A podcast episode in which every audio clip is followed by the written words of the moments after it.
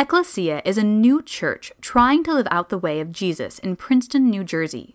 We pray this teaching invites you to love Jesus and people more deeply and to embrace the full life that Jesus offers each one of us. Grace and peace to you. Well, my sermon today is called Where There's a Word, There's a Way. You know, so often in our culture, the focus is on the will. If you can just muster up enough energy or enough strength or enough vision, then you can make something happen. But the vision of the biblical story is quite inverse to this kind of thinking. The vision of the biblical story invites us to first hear the word of God, to see what he might be doing in the world, and then to attach our wills to that.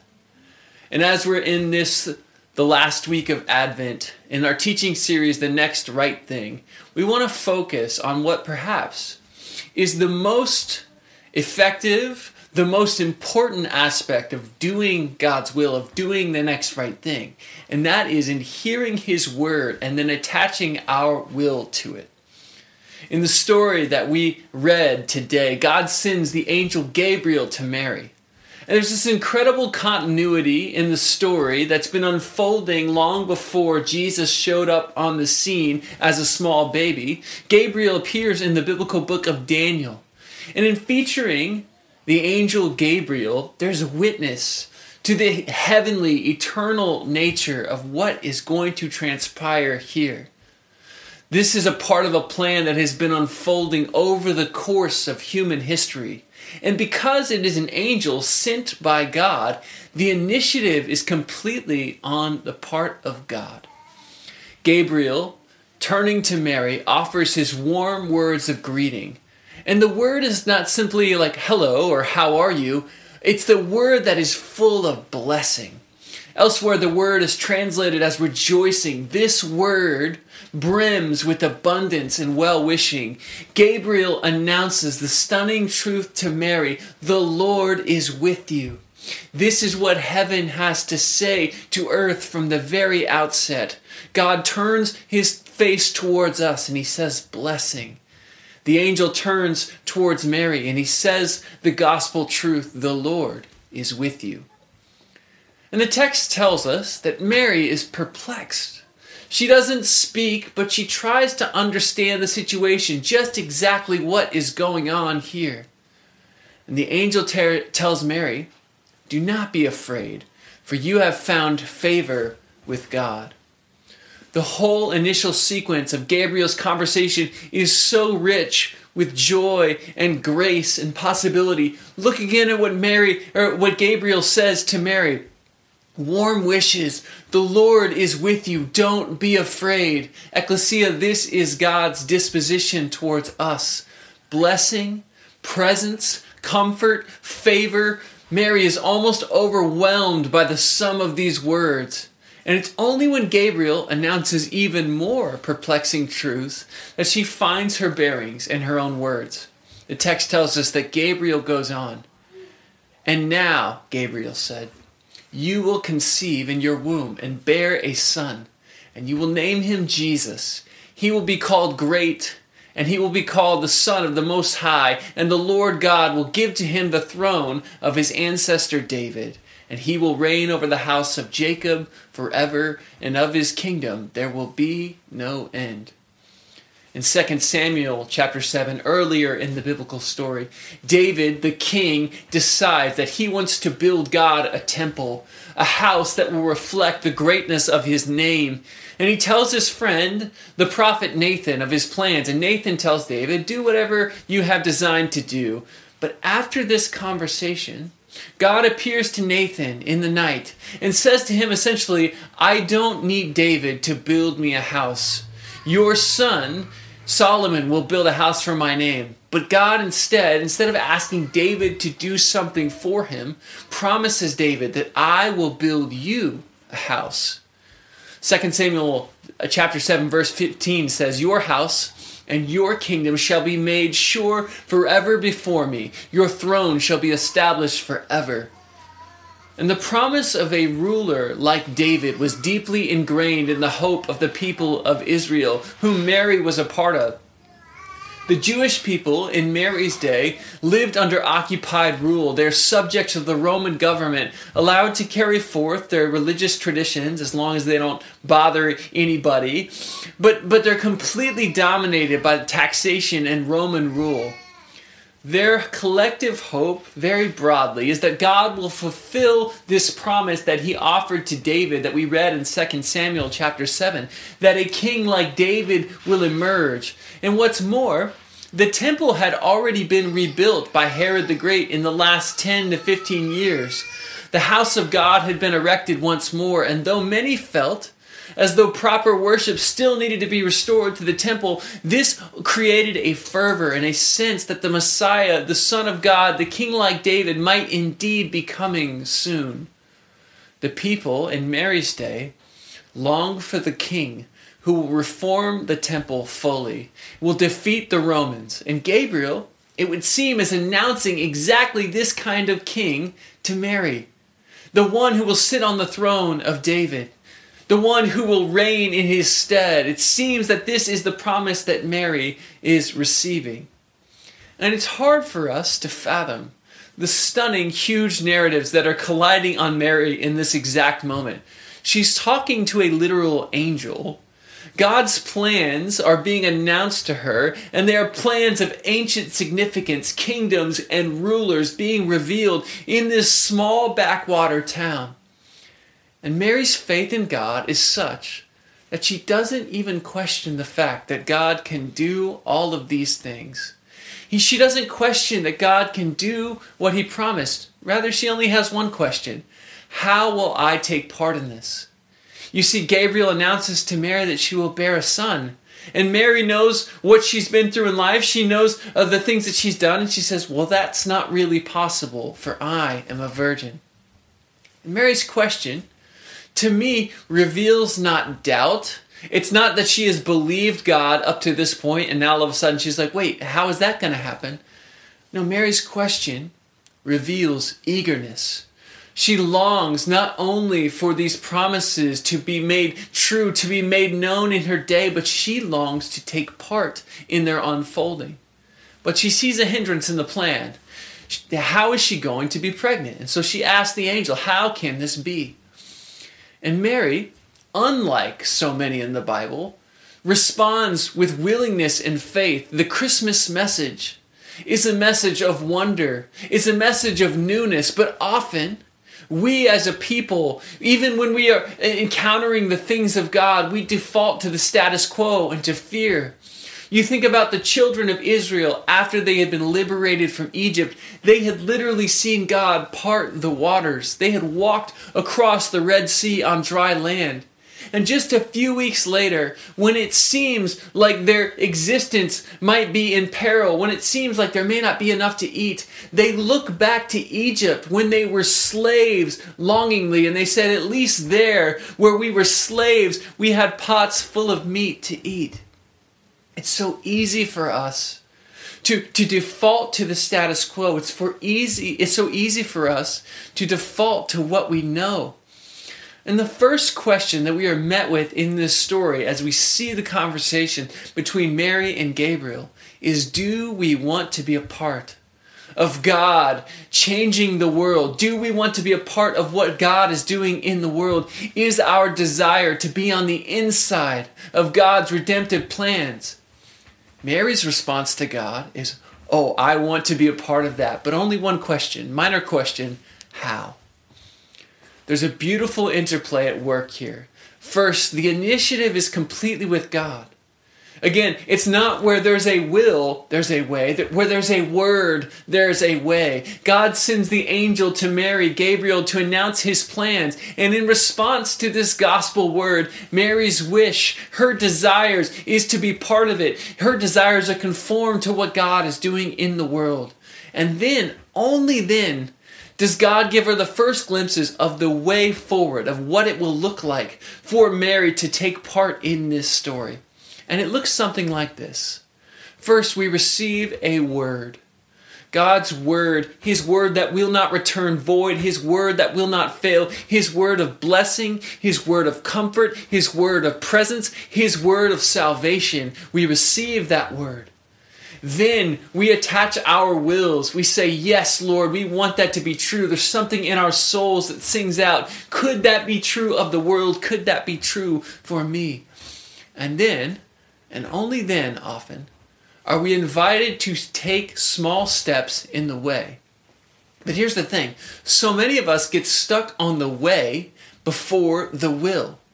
We hear this beautiful story of the gospel. We know that it's big enough to give our lives to. We know we, we want everybody we know to be a part of this, but then we start thinking about all the logistics, all of the reasons that, oh, yeah, it's so good, it's so true, but it, it's kind of for other people. Other people are doing the work, or other people are experiencing God.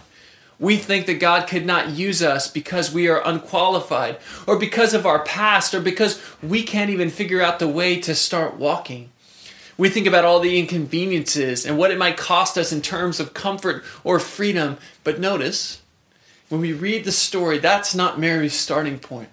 Mary's starting point is a will, a wish, and then she asks the question of how, and she receives the answer. Mary said to the angel, the text says, How can this be since I'm a virgin? And then in verse 35, the angel said to her, The Holy Spirit will come upon you, and the power of the Most High will overshadow you. Therefore, the child to be born will be holy. He will be called Son of God. At this point, thus far in the biblical story, when the Holy Spirit comes upon a person, it is because they have been chosen by God to accomplish a unique task. After the resurrection of Jesus at Pentecost in Acts chapter 2, we'll see that the Spirit of God has been poured out on not just one specific person, but on the entire church. The Spirit of God is available in unlimited quantities. It is available because God has given us His mission to go and to proclaim to all nations the reality of Jesus as Messiah, as the one who has come to us. And Jesus' promise in the midst of that is that He will come and He will make His home with us, that He will never leave us or forsake us, that He will be with us every step of the way. And what we see in Mary's story is that the Holy Spirit makes a way for us to participate in God's redemption of all things the Holy Spirit coming into our lives, the Holy Spirit having sway over our wills and over our choices, is our way of participating in God's proclaimed and promised word. And the image of Mary here is deeply profound, and it's a beautiful vision for our lives. The Spirit of God comes upon her obviously in a way unique to Mary, unrepeated throughout history. She is the God bearer, the one who bears the incarnate God, the one who will walk among us. But her life, for us as disciples, is a vision of what God does spiritually in our lives, deeply forming His life in us so that out of our life with Him, we can bless the world. And a pregnancy as I've observed, takes time. There is development, there is pain, there's discomfort. And this is what God is wanting to do in us patiently and faithfully in and through us. What comes from Mary's deep life with God is holiness. It is filled with power, it is filled with potential. But it costs Mary dearly. Not only is there the pain and discomfort of carrying a child, there is the social isolation. Imagine Mary telling her story to those around her. No, no, really, an angel appeared to me and told me that I was going to be pregnant by the power of the Holy Spirit. Mary's culture was one where pregnancy out of wedlock was deeply shameful. And we see it elsewhere that her fiance, Joseph, finds out what's going on. He finds out she's pregnant. He doesn't really know how that happened, at least until an angel comes to him. And he just makes plans to quietly break off the engagement. And it's very likely that most people in Mary's orbit thought she had broken her commitment to Joseph, messed around, and gotten herself pregnant, and that she would have been socially ostracized because of it. Mary carries physical and social pain, but she knows that she is called by God. Her will is undaunted because she has received a word from God and He is making a way. Judy Wu Dominick, in reflecting on Mary's response, says Mary's response to God is almost universally praised, but too often the burdensome and gritty aspects of her carrying such a hefty responsibility as a woman are missed or overlooked. There are indications in the gospel that Mary became, by virtue of her extraordinary and isolating circumstances, a contemplative who treasured up all these things and pondered them in her heart. She's an inspiration to all, male or female, who carry heavy, invisible burdens while following God's call on their lives.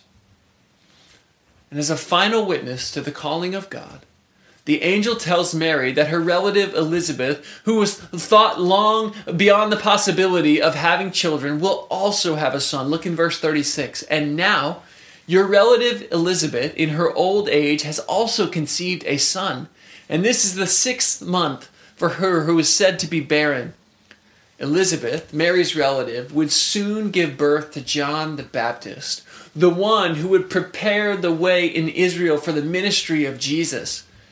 And Mary, when she finds this out, goes to visit Elizabeth during both of their pregnancies. And it says that the baby in Elizabeth's womb leaps for joy at the proximity to the baby that's now in Mary's womb.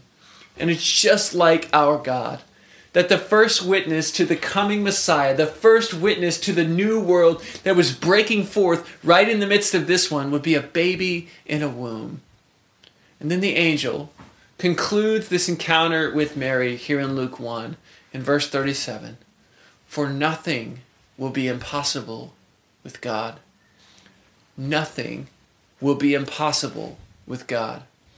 There is nothing that can stand in the way of salvation. Not in Israel's history, not the fact that Sarah and Abraham had aged bodies and yet they were promised a child, not Joseph's imprisonment in Egypt, not Moses wandering in the wilderness as an exile and a fugitive, not the Red Sea, not the exile, not the people's sins, not in the present, not Elizabeth's aged body, not the fact that Mary is a virgin, not Herod's brutal and violent response to the announcement of a coming king, not in the future of this child. This child who is to be born, not the cross, not the grave, not height nor depth, angels or demons, life or death, nothing is impossible with our God, and nothing will stop him from coming to us and making a way for us. This is God's word to us. Nothing will be impossible. No person too far gone. No life beyond redemption. Nothing is impossible. And ecclesia. As we move towards this Christmas day, I want to challenge you anew to be astonished by the wonder of Christmas. God, in all His holiness, all of His power coming to us the one who made the world stepping within space and time, entrusting himself in vulnerability as a baby to a young woman and man, God incarnate. We cannot afford to become numbed by familiarity of the sheer magic and the wonder of Christmas. And here's the beauty of this moment God's announcement that He will come to us holds true. And it is also an invitation, an invitation to offer, just as Mary does, our lives, our bodies, our hearts, our soul, and our strength as a yes and amen to the gospel. Look at what Mary says. Look at how she responds to this announcement in verse 38 of Luke 1. It says, Then Mary said, Here am I, the servant of the Lord. Let it be with me according to your word. Then the angel departed from her. Let it be with me according to your word. Mary echoes the announcement of this gospel story that God will be God with us with an amen and a hallelujah as she says yes to God. God's word has gone forth. Mary eagerly and urgently desires to be a part of God's redemption for the whole world, but she doesn't see a way, and the Holy Spirit makes a way. Ecclesia, I don't know where you are this morning. Maybe you can identify with Mary's physical and social pain. Maybe you feel forgotten and listless in the world. Maybe feel, you feel like your past means you have no future.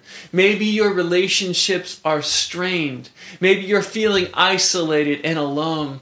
Can I just invite you, Ecclesia, to hear again the angel's greetings to Mary? Greetings, favored one.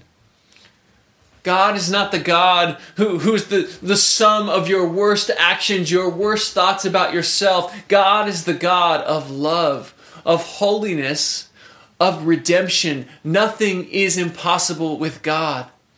What if this Advent season God is coming to you anew and He's saying, Believe my word, trust in my salvation. There is no life that God cannot redeem, no story that He cannot renew, because nothing is impossible with God. Perhaps God is calling you to believe that the gift that He gives the gift of his son, Jesus in his life, his sacrificial death on a cross, and his resurrection is not just a story that happened, but it is a story that happens, and it is your story. Nothing is impossible with God. Even for God to come and make a way in the midst of your life, in the midst of my life, He comes to us. This is the message of Christmas. Perhaps you're like Mary. You've heard this beautiful word, this Christmas word, the story of God's redemption, His salvation, His presence, and you say, I want to be a part of that. I want to do something with my life that sings of the story, but I, I just don't know how. Maybe the Spirit of God is wanting to come upon you afresh, to overshadow you, and to show you the ways that He's calling you to walk with Him in faith. Maybe you need to echo Mary's final amen and offer your life saying, Here am I, the servant of the Lord. Let it be with me according to your word. Ecclesia, you may not fully realize what you are stepping into or what you're saying yes to, but it starts, again, not with our will, not with us mustering up the energy, but with us hearing this word, God's word, and us joining our will to that beautiful truth. God will make a way when we say yes to Him. Where there is a word, there is a way. Nothing is impossible with God. And wherever you find yourself, I pray that you will hear the message of Christmas anew God coming to us, God saving us, God with us. And I pray that we would be a people who say yes to that beautiful word. Let us pray together. I'm going to invite you just to repeat this simple phrase that Mary offers as a, as a response to God's amazing gospel word Here am I, the servant of the Lord. Let it be with me according to your word. Would you say that with me? Here am I, the servant of the Lord. Let it be with me according to your word. Let that be true of us as a people as we respond to God's incredible word. Where there is a word, there is a way. Grace and peace to you. Thank you for listening to our podcast. For more information, please visit www.ecclesianj.com.